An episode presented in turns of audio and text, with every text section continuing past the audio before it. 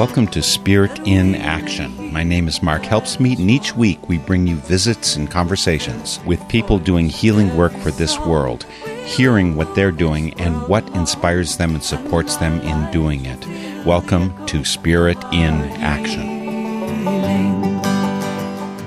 You picked a special good day to tune in for Spirit in Action, folks, because I've been fighting a cold, and instead you get Peterson Toscano. He's our guest host today, sharing riches from his Citizens Climate Radio podcast, and I have multiple reasons for especially liking this show. First of all, whereas Peterson usually does an all things considered type format, the first half of today's program is more along the lines of the personally close interview style I do. And and I love hearing his interchange with his guests.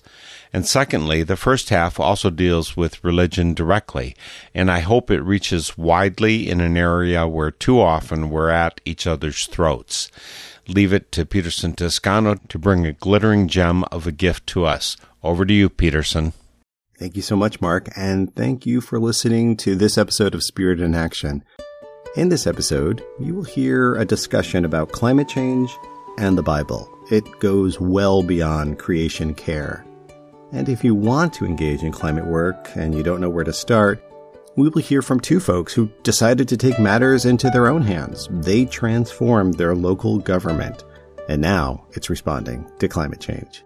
And Ruth Abraham will share with us how a classic Christian hymn and a Bible verse helped to ground her climate work. But first, I chat with Kyle Meyaard-Schaap. He's the vice president of the Evangelical Environmental Network. Kyle holds an undergraduate degree in religious studies from Calvin University and a Master of Divinity degree from Western Theological Seminary. He's an ordained minister in the Christian Reformed Church in North America. I first met Kyle when he was the national organizer and spokesman for Young Evangelicals for Climate Action he appeared with Karina Newsom in our most downloaded episode What Does the Bible Say About Climate Change? Earlier this year, InterVarsity Press published Kyle's book, Following Jesus in a Warming World A Christian Call to Climate Action. In our most recent conversation, you will hear us talking a lot about the Bible and how it convicts us to do good works for people and our earthly home.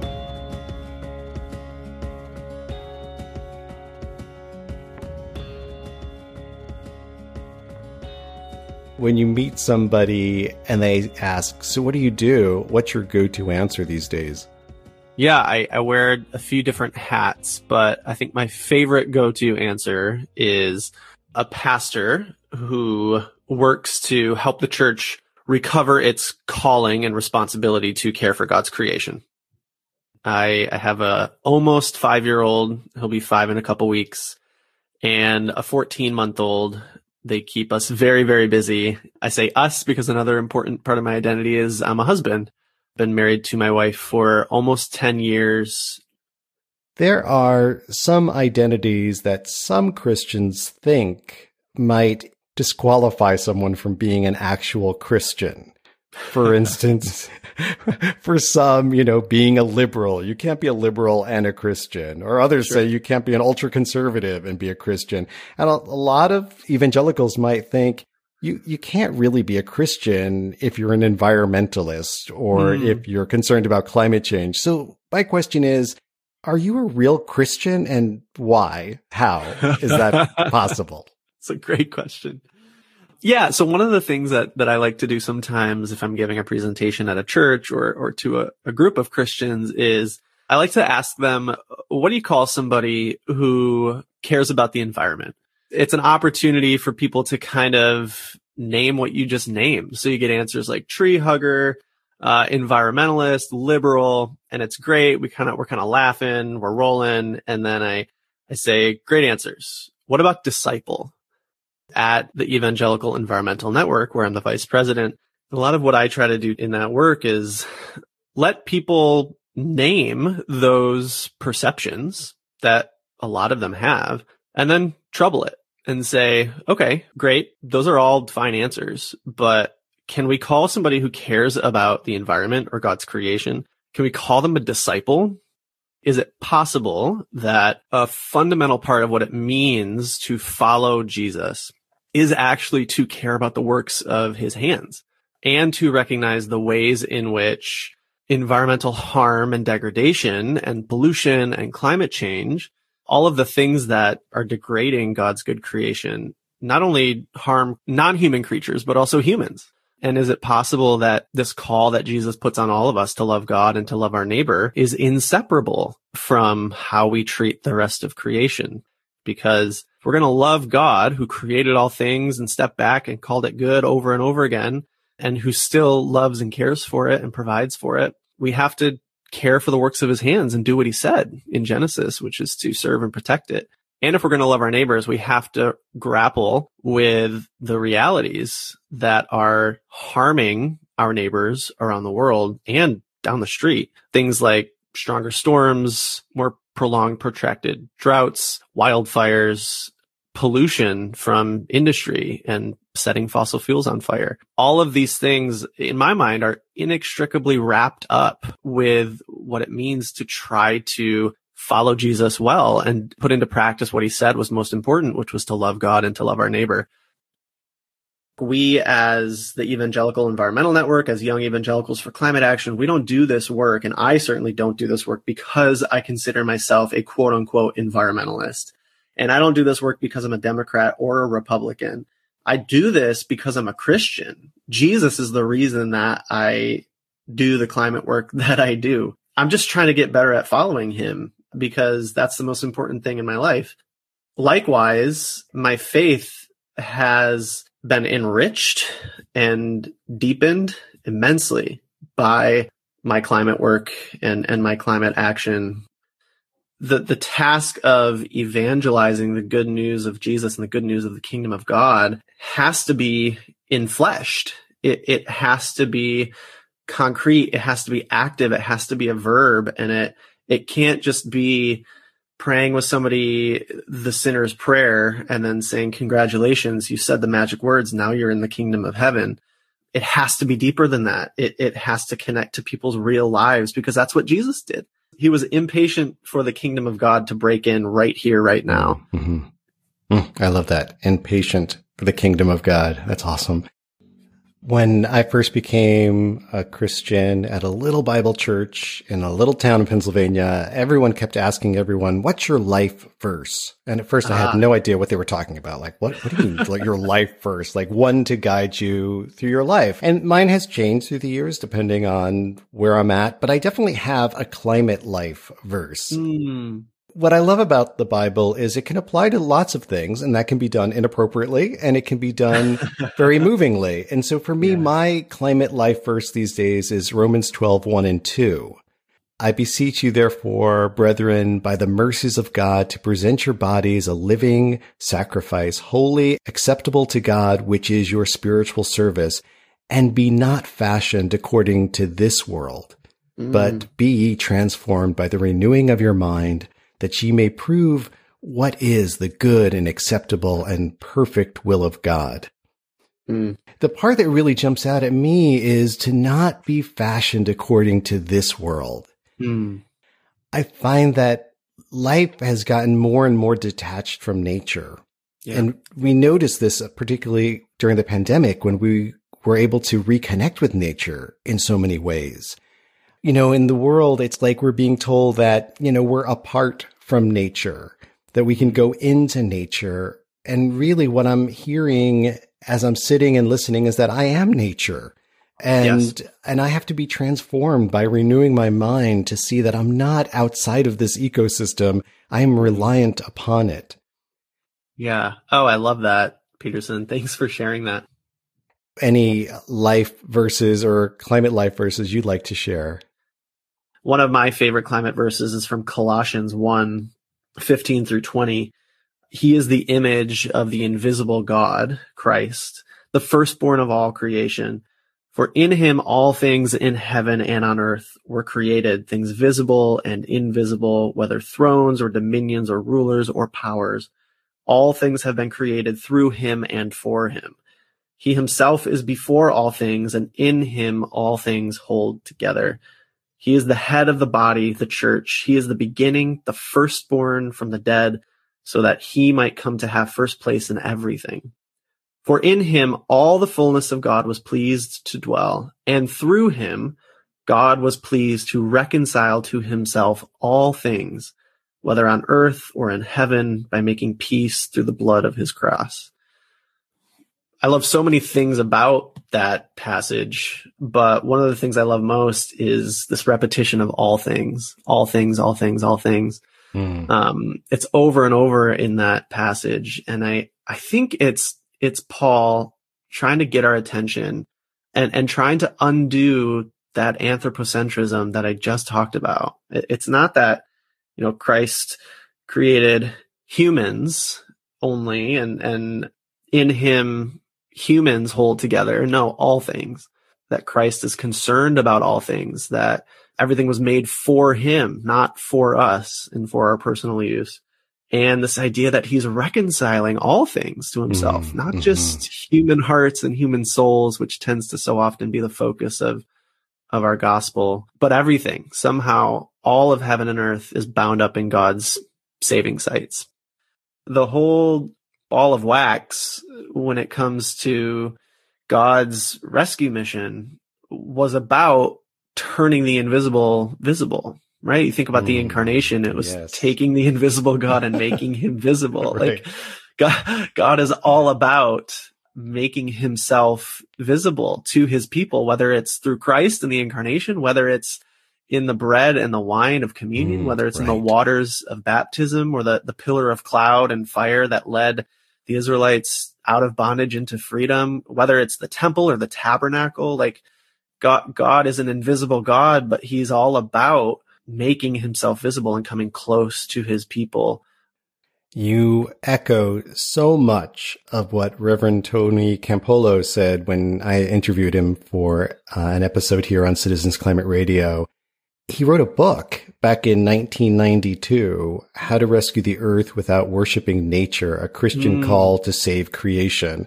And boy, he's so fiery about this and so fiery about our responsibility as believers that it is a call you wrote the book, Following Jesus in a Warming World, a Christian call to climate action. It's part memoir, it's part theological biblical studies, and, and it's part field guide. I especially wrote it for millennials and Gen Z Christians because a lot of it was born out of conversations that I had when I was at Young Evangelicals for Climate Action, traveling the country, talking to young Christians I especially wanted that audience to feel seen, to feel validated, to be told, no, you're not crazy. Yes, this is central to our call to follow Jesus, and to give them tools for how to do it.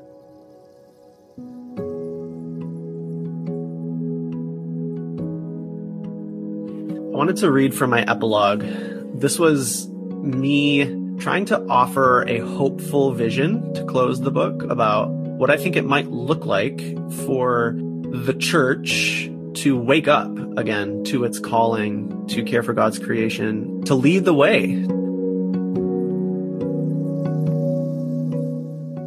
I structured the epilogue as a, a letter to my imagined grandchild on her high school graduation day. So it's dated May 22, 2066. On the day you were born, I spent a lot of time ruminating on your future, an old habit. I guess I picked it up around the time your dad was born. Back then, the fierce storms and punishing heat that have been taken for granted during your life were just beginning to break through into our reality. For much of my life to that point, they had been mostly abstractions, dangerous offspring of our inaction that would one day grow up and move out of the house to wreak their havoc on the earth but innocuous enough as they merely gestated in the womb of our collective ignorance and denial. By the time your dad was born in 2018, though, the consequences of our procrastination were becoming harder and harder to ignore. There were some our age, even then, who were choosing not to have kids, deciding that the future was too dangerous, too unpredictable to be able to morally justify yoking a human life to it for decades to come without that human's prior and informed consent. A sentiment your grandma and I could certainly understand, though never quite embrace. I guess our hope in God's good plans for the world has always been more stubborn than our fear of our ability to derail them. That doesn't mean the fear hasn't been there, ever mingling with the hope. On the day your father came into the world, that alloy of hope and fear was forged and lodged deep in my heart for good. There's a paradox to loving other mortals. That even as your heart remains fixed in your chest, its twin beats inside someone else's. You watch your own heart's mirror as it jumps and laughs and aches. It's a phenomenon that repeats itself whenever we make the dangerous, awesome choice to love.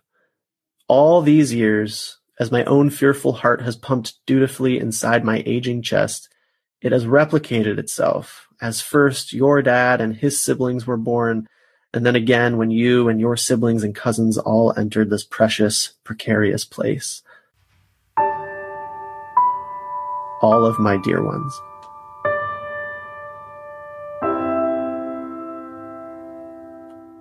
Wow.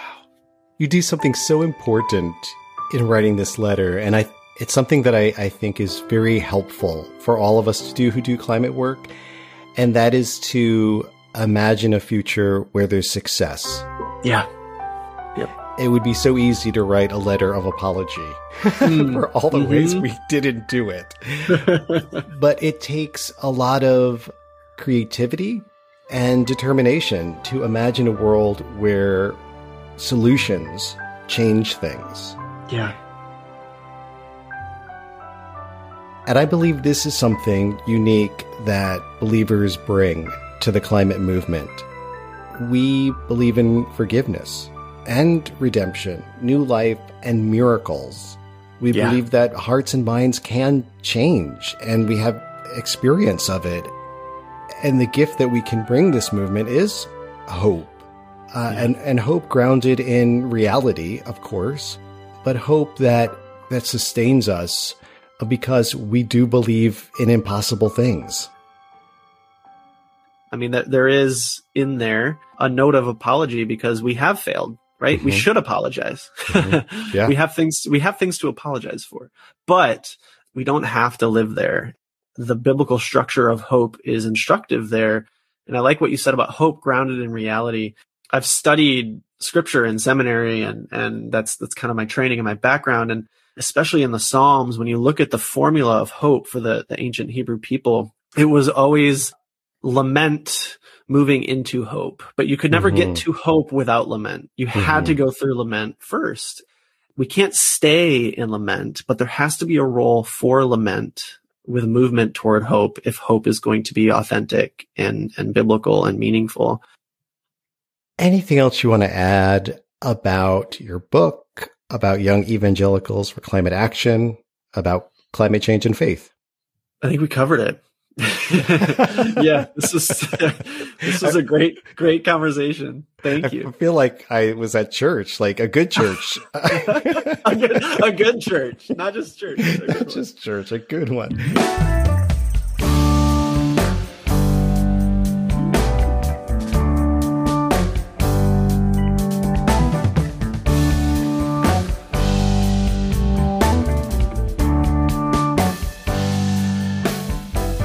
Kyle Meyaard-Schaap, author of Following Jesus in a Warming World, a Christian call to climate action.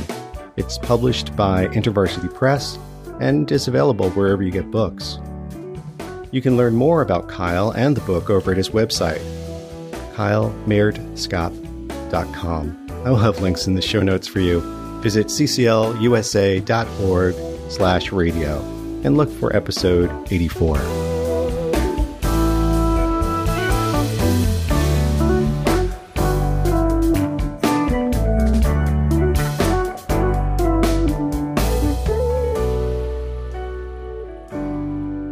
As part of this conversation about faith, climate, and the Bible, I asked Citizens Climate Radio team member Ruth Abraham to reflect on a Bible passage that motivates her to care for creation.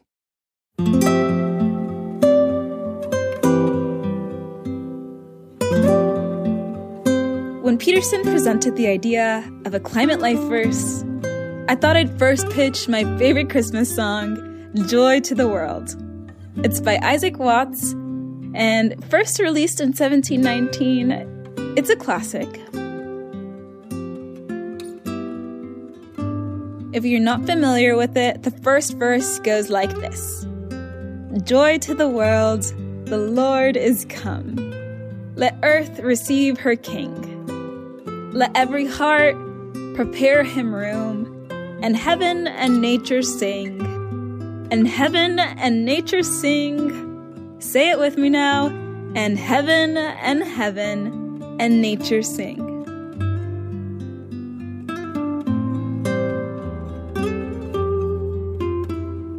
The song continues with imagery of white fields and floods, rocks, hills, and plains joining together in harmonious praise to their creator.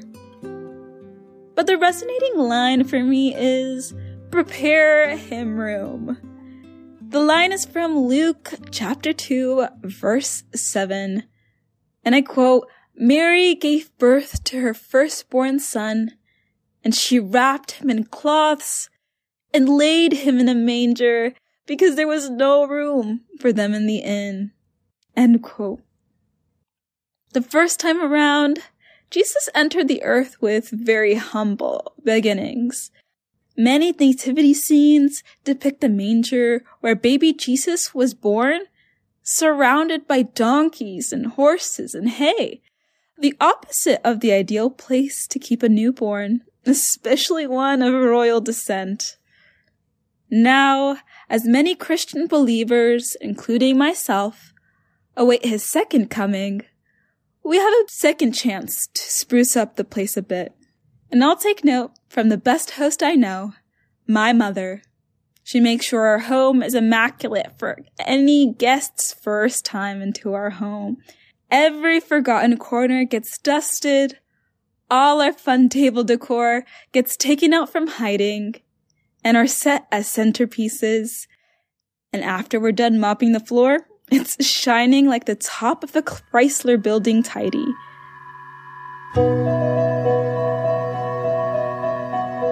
This ritual is done so that we can create the most inviting atmosphere.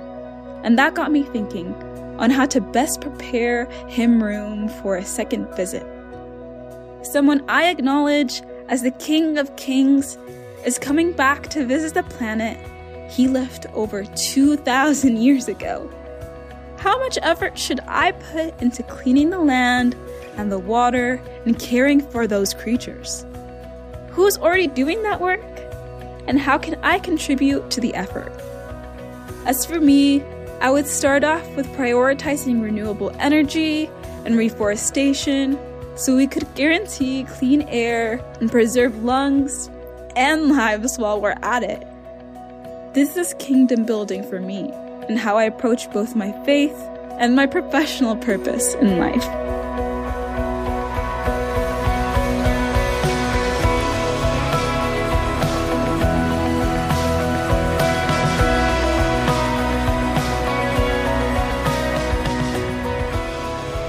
Thank you so much, Ruth.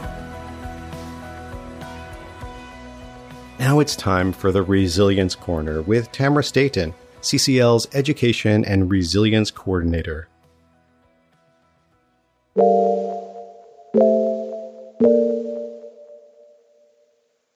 Hi, I'm Tamara Staton, and this is the Resilience Corner. I'm excited to dive into our new series called Resilient Climateering Through Unexpected Climate Connections. This isn't a series about weather or science or graphs or data, though I might reference a few of those from time to time. Instead, this is a series about things that help us worry less and act more on climate, experienced through a lens of playful curiosity. Together, we'll explore practical ideas for thriving in the face of climate change so that we can be as effective as possible for as long as possible. Let's start with the concept of climateering.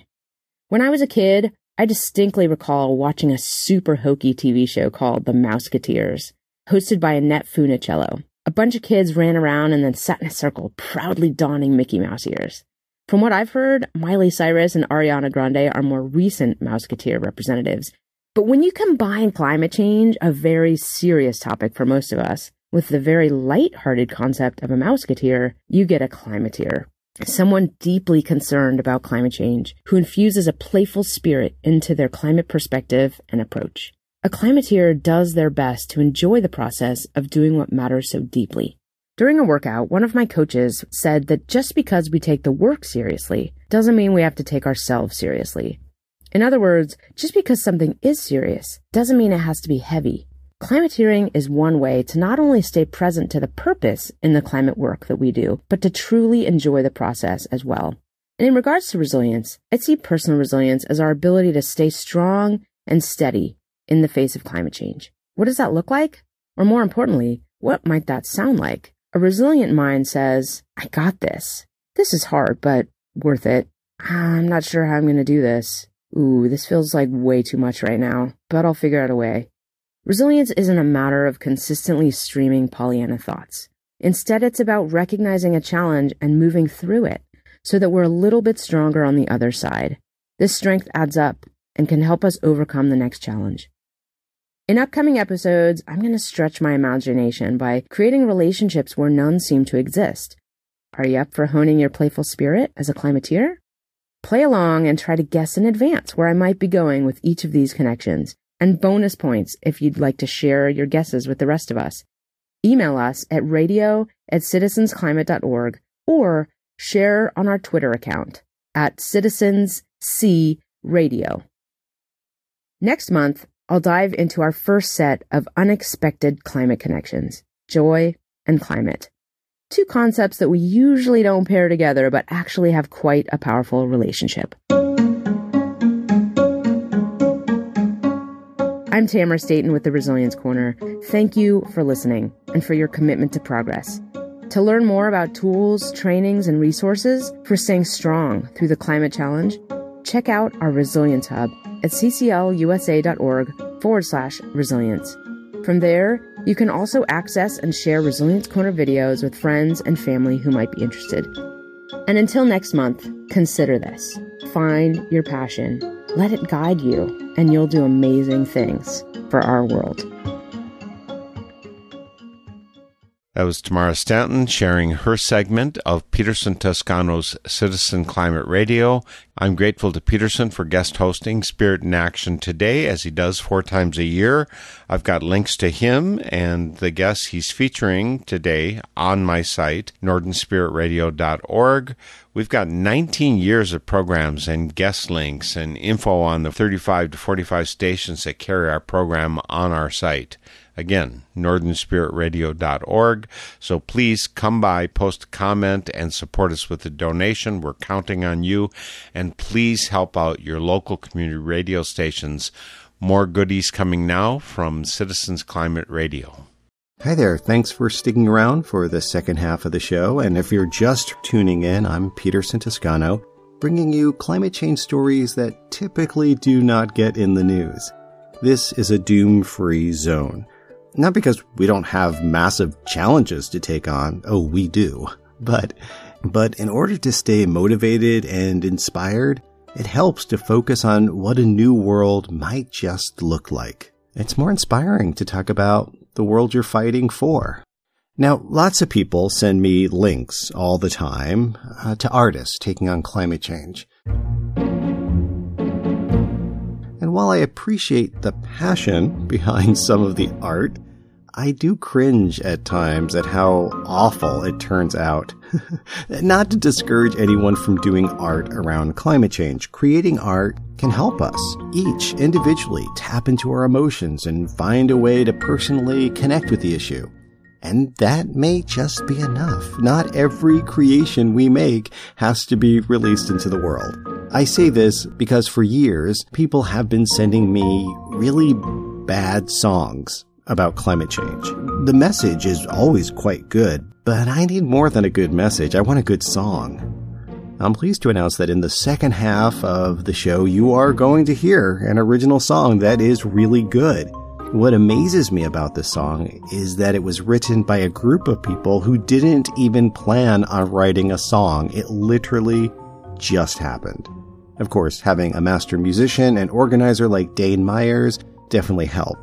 You will hear the radio premiere of a new song, Live, Laugh, Lobby.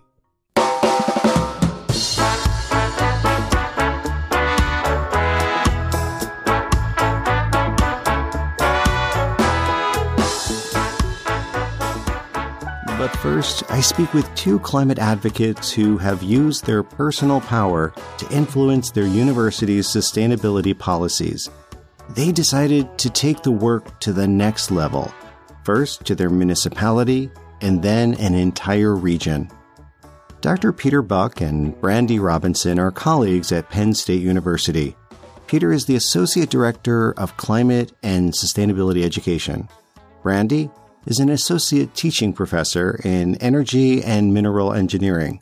In addition to chairing the technical advisory group for the Centre Region's Climate Action and Adaptation Plan, Brandy also co-directs the local climate action program with Peter.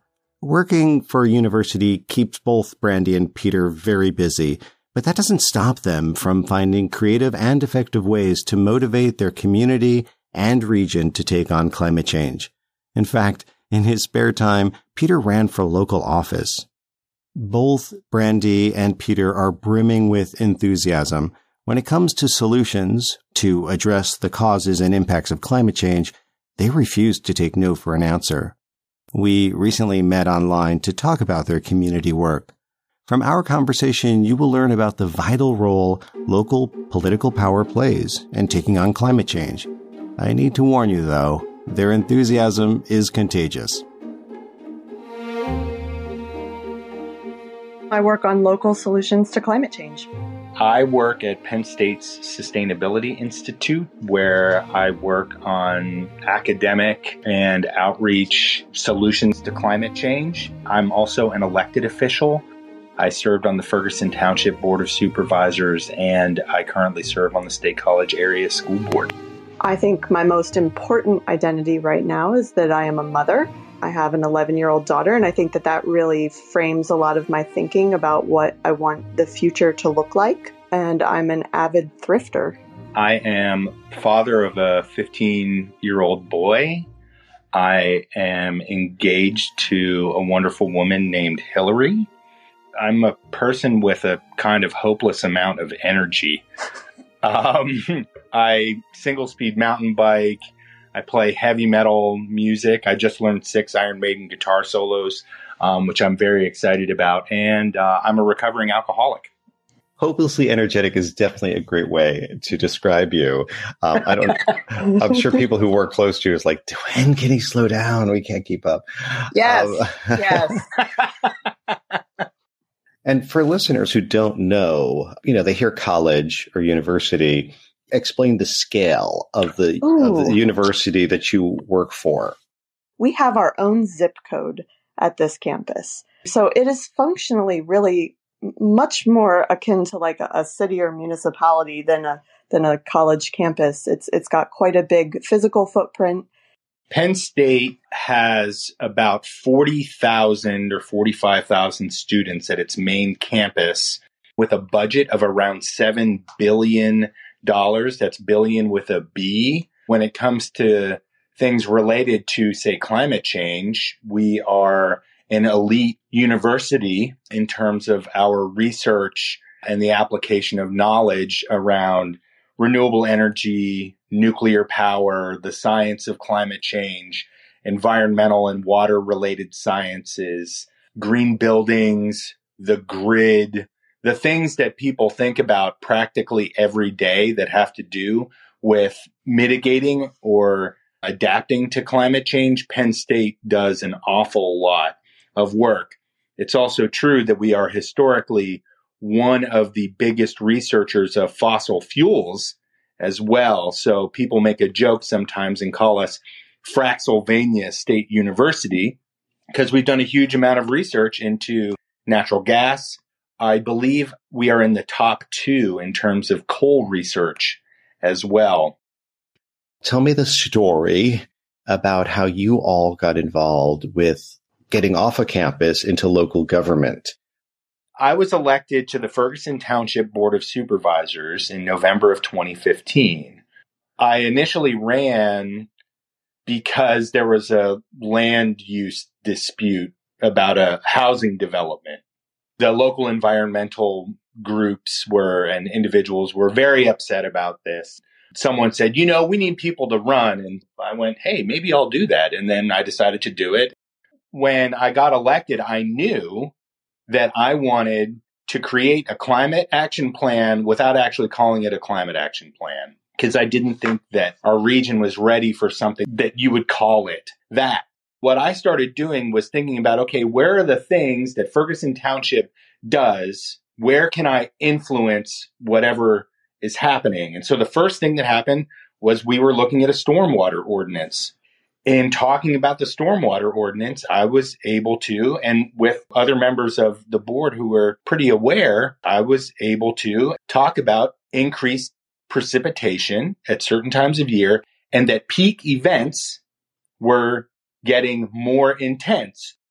So we had to have an adaptive capacity in the regulated stormwater infrastructure that could deal with that.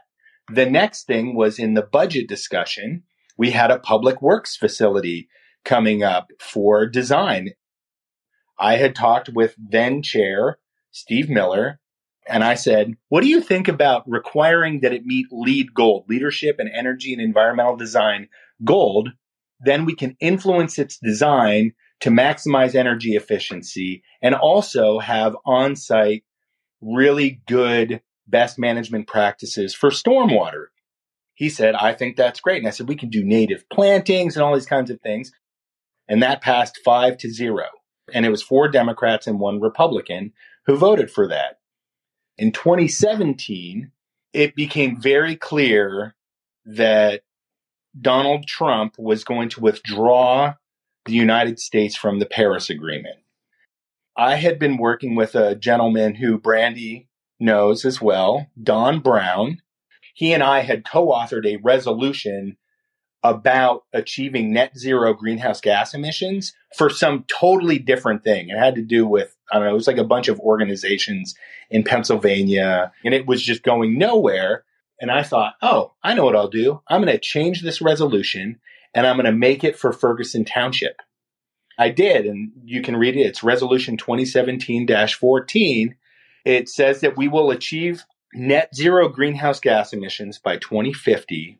And in order to do that, it has to be economically feasible, transparent, and fair. We formed an ad hoc committee because that's what a government will do, right? To tell itself how it's supposed to proceed. I immediately, after the passage of that vote, I reached out to Brandy and I said, you should chair this committee. You are definitely right that when Trump announced that we would be withdrawing from the Paris Agreement, that put a whole new emphasis on local action. But I would argue that was already bubbling to the surface after the US kind of didn't really seal the deal on Kyoto even even all the way back then, local governments started to realize, well, we probably aren't going to be able to just sit around and wait for a federal response. And then I think that super kicked into high gear with the Trump administration because at the end of the day, the impacts of climate change are felt locally. It's our local elected officials and our local organizations who have to respond to those impacts and deal with them and pay for them understanding our changing climate and not only what we can do to, to mitigate against the causes of those changes, but also to prepare for these impacts along the way is inherently local work that needs to be done.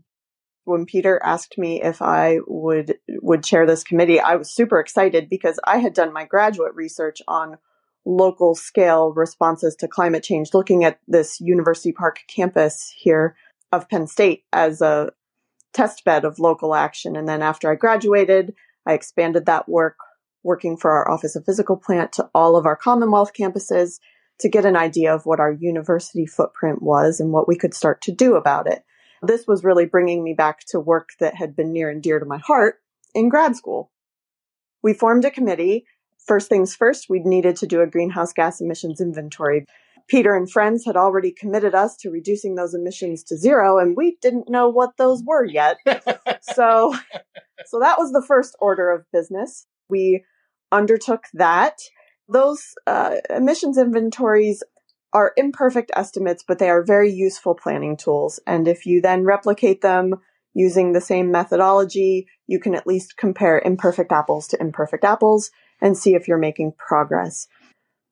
Throughout the course of our inventorying work, the region started to take notice and hired a sustainability planner with the specific task of creating a regional emissions inventory and eventually a climate action and adaptation plan. For these purposes, the center region includes six municipalities, of which Ferguson is one. We kind of then put our own Ferguson work on hold to help support the effort happening at the region, recognizing that it wouldn't really make sense for us to have six highly individualized, totally developed in silos emissions inventories or climate action plans. We all kind of identify as state college in the center region. It's basically the six municipalities that make up the school district, I think, correct? You know, while this regional work is happening, Penn State, whose University Park campus is kind of right in the middle of that region and they're also continuing to do work and we're trying to work together to see where we can build partnerships and, and, and tackle these things collectively so that we aren't just all kind of spinning in our own hamster wheels. One of the biggest challenges for climate change as an issue, I mean, there are many, is that if you spend too much time looking at it as a global problem, it can be very depressing. The doom and gloom of climate change can be a very real barrier to, to doing anything.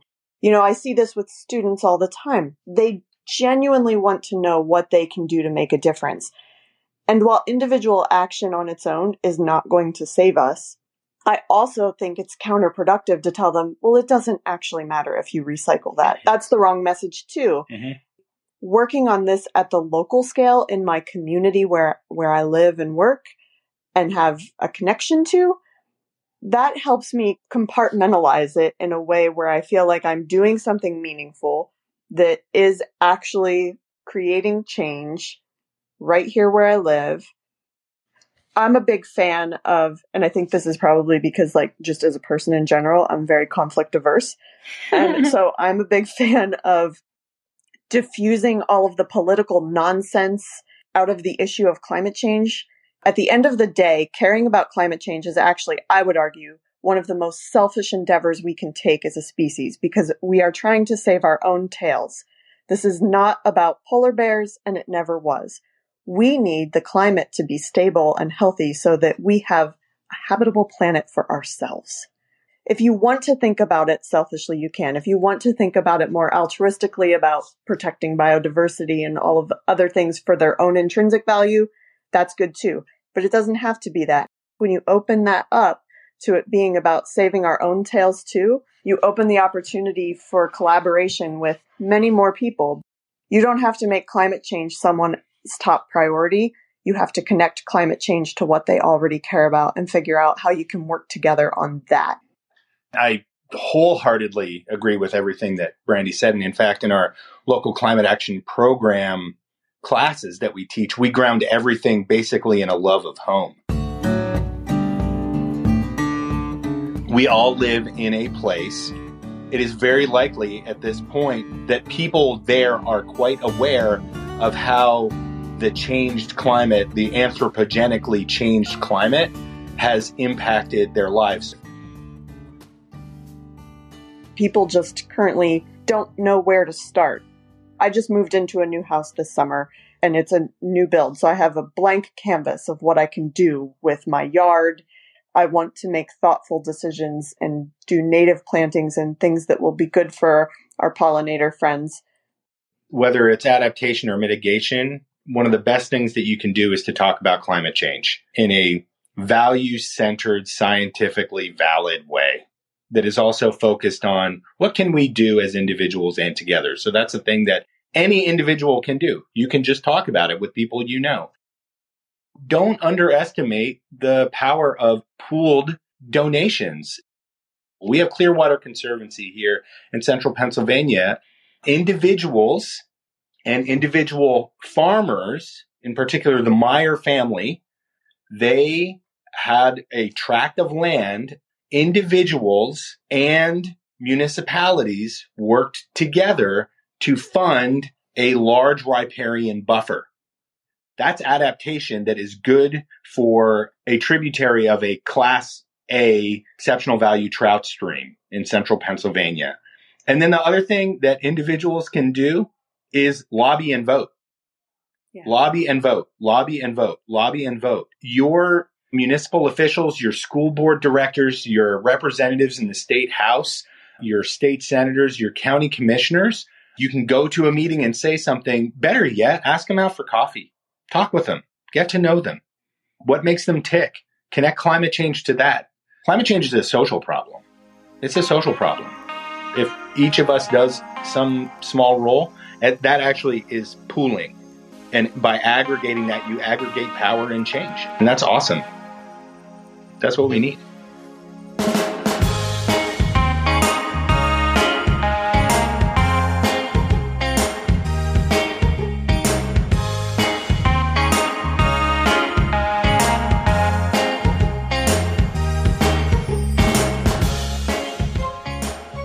That was Peter Buck and Brandy Robinson from State College, Pennsylvania.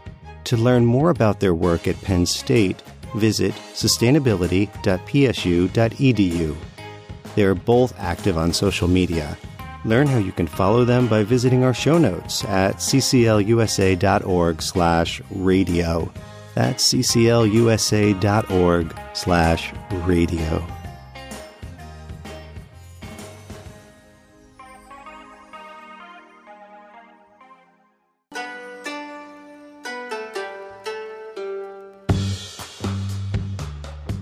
Our good news story today comes from Dane Meyer. Although he lives in Miami, Florida, his good news story and the accompanying song were inspired by events at the Citizens Climate International Conference held in Washington, D.C. last month. What's up, CCLers? My name is Dane. I'm a musician and a producer, and I'm here at the national conference and was really inspired to create a song to try to capture the sentiments and the energy here at the national conference. And so I was walking through the hotel lobby and I saw somebody playing a piano in the lobby, and it turned out to be a CCL member. I was like, okay, well, this is where the song starts right now. Uh, so I got my laptop out, asked if I could record them uh, with what they were playing. When we got done recording the piano, I needed to save this project file on my computer and so I asked Andrew, the pianist, um, what we should name the song, and he said "Live, Laugh, Lobby" because it was written on the notebooks that they gave to us here at the conference. And I thought, what a great name for it. And then that night, someone had heard about it and brought their trombone, and so they added their trombone, and it sounded like this.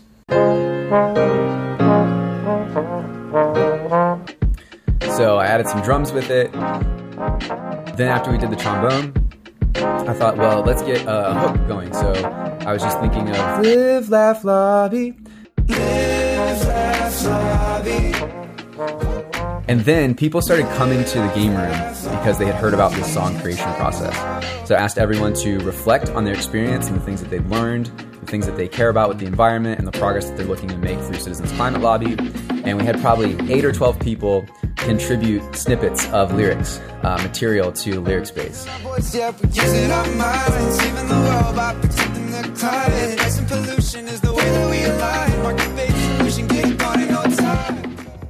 And then to tie it all together, I felt like we really needed to affirm what our asks were here at the conference because that's really what this is all about making a clear statement of what's needed to move our country and our earth uh, into a safer place and so I thought, let's just write something that spells out two of the big asks here, which are the Carbon Fee and Dividend Act and then permitting reform. So right now, my primary ask, the Carbon Fee and Dividend Act, which means we gradually price these on price externalities and make this a fair fight for renewable energy. One thing I want to highlight about this project is we didn't have any gear with us to do this project. I was not prepared to do this project. We had the lobby piano, a guitar and a trombone, and my Apple earbuds, which we recorded everything on in the game room, and then later I recorded some things on my Apple earbuds back in my hotel. This is completely improvised using just what we happened to have with us at the time. Um, and I'm still really excited about the result. Now, here's the full song.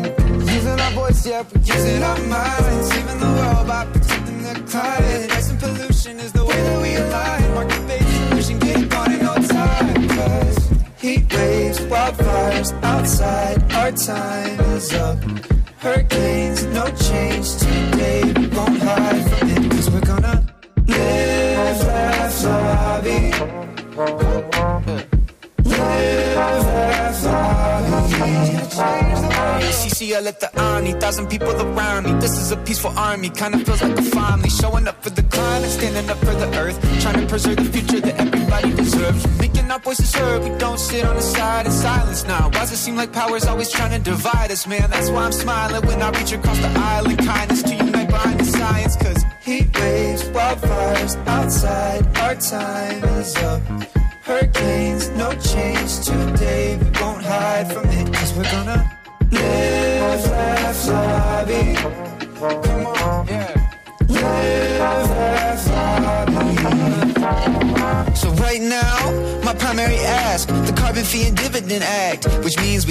price these on price externalities and make this a fair fight for renewable energy. But besides that, my second ask is to help us with permitting reform.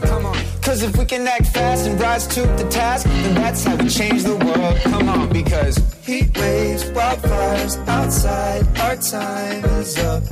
Hurricanes, no change today. We won't hide from it, cause we're gonna live, laugh, lobby. Change, gonna change the world.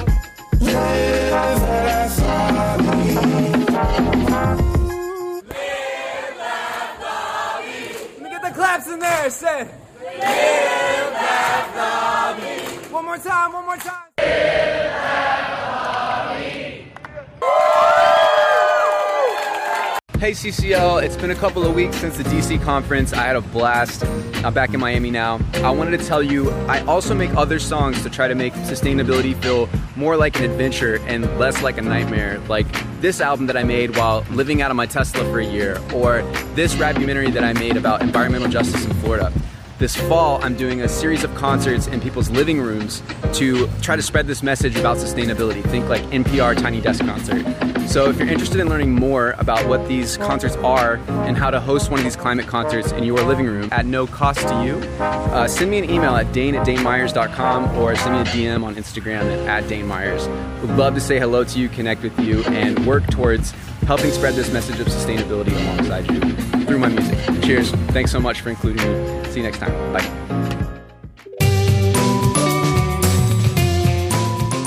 To learn more about Dane Myers and his music, visit danemyers.com.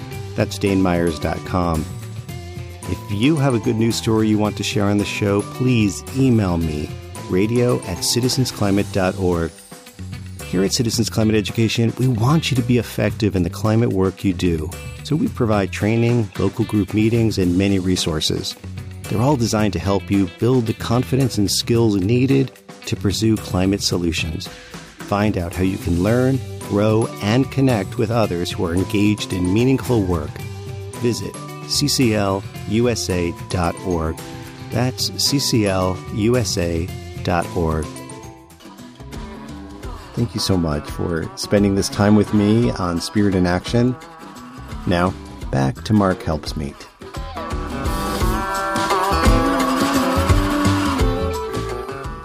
Thanks, Peterson. Always great to have you sitting in for me. Remember, links are on northernspiritradio.org, folks. We'll see you all next week for Spirit in Action. The theme music for this program is Turning of the World, performed by Sarah Thompson. Check out all things Spirit in Action on northernspiritradio.org. Guests, links, stations, and a place for your feedback, suggestions, and support. Thanks for listening. I'm Mark Helpsmeet, and I hope you find deep roots to support you to grow steadily toward the light. This is Spirit in Action. With every voice, with every song, we will move this world along, and our lives will feel the echo of our.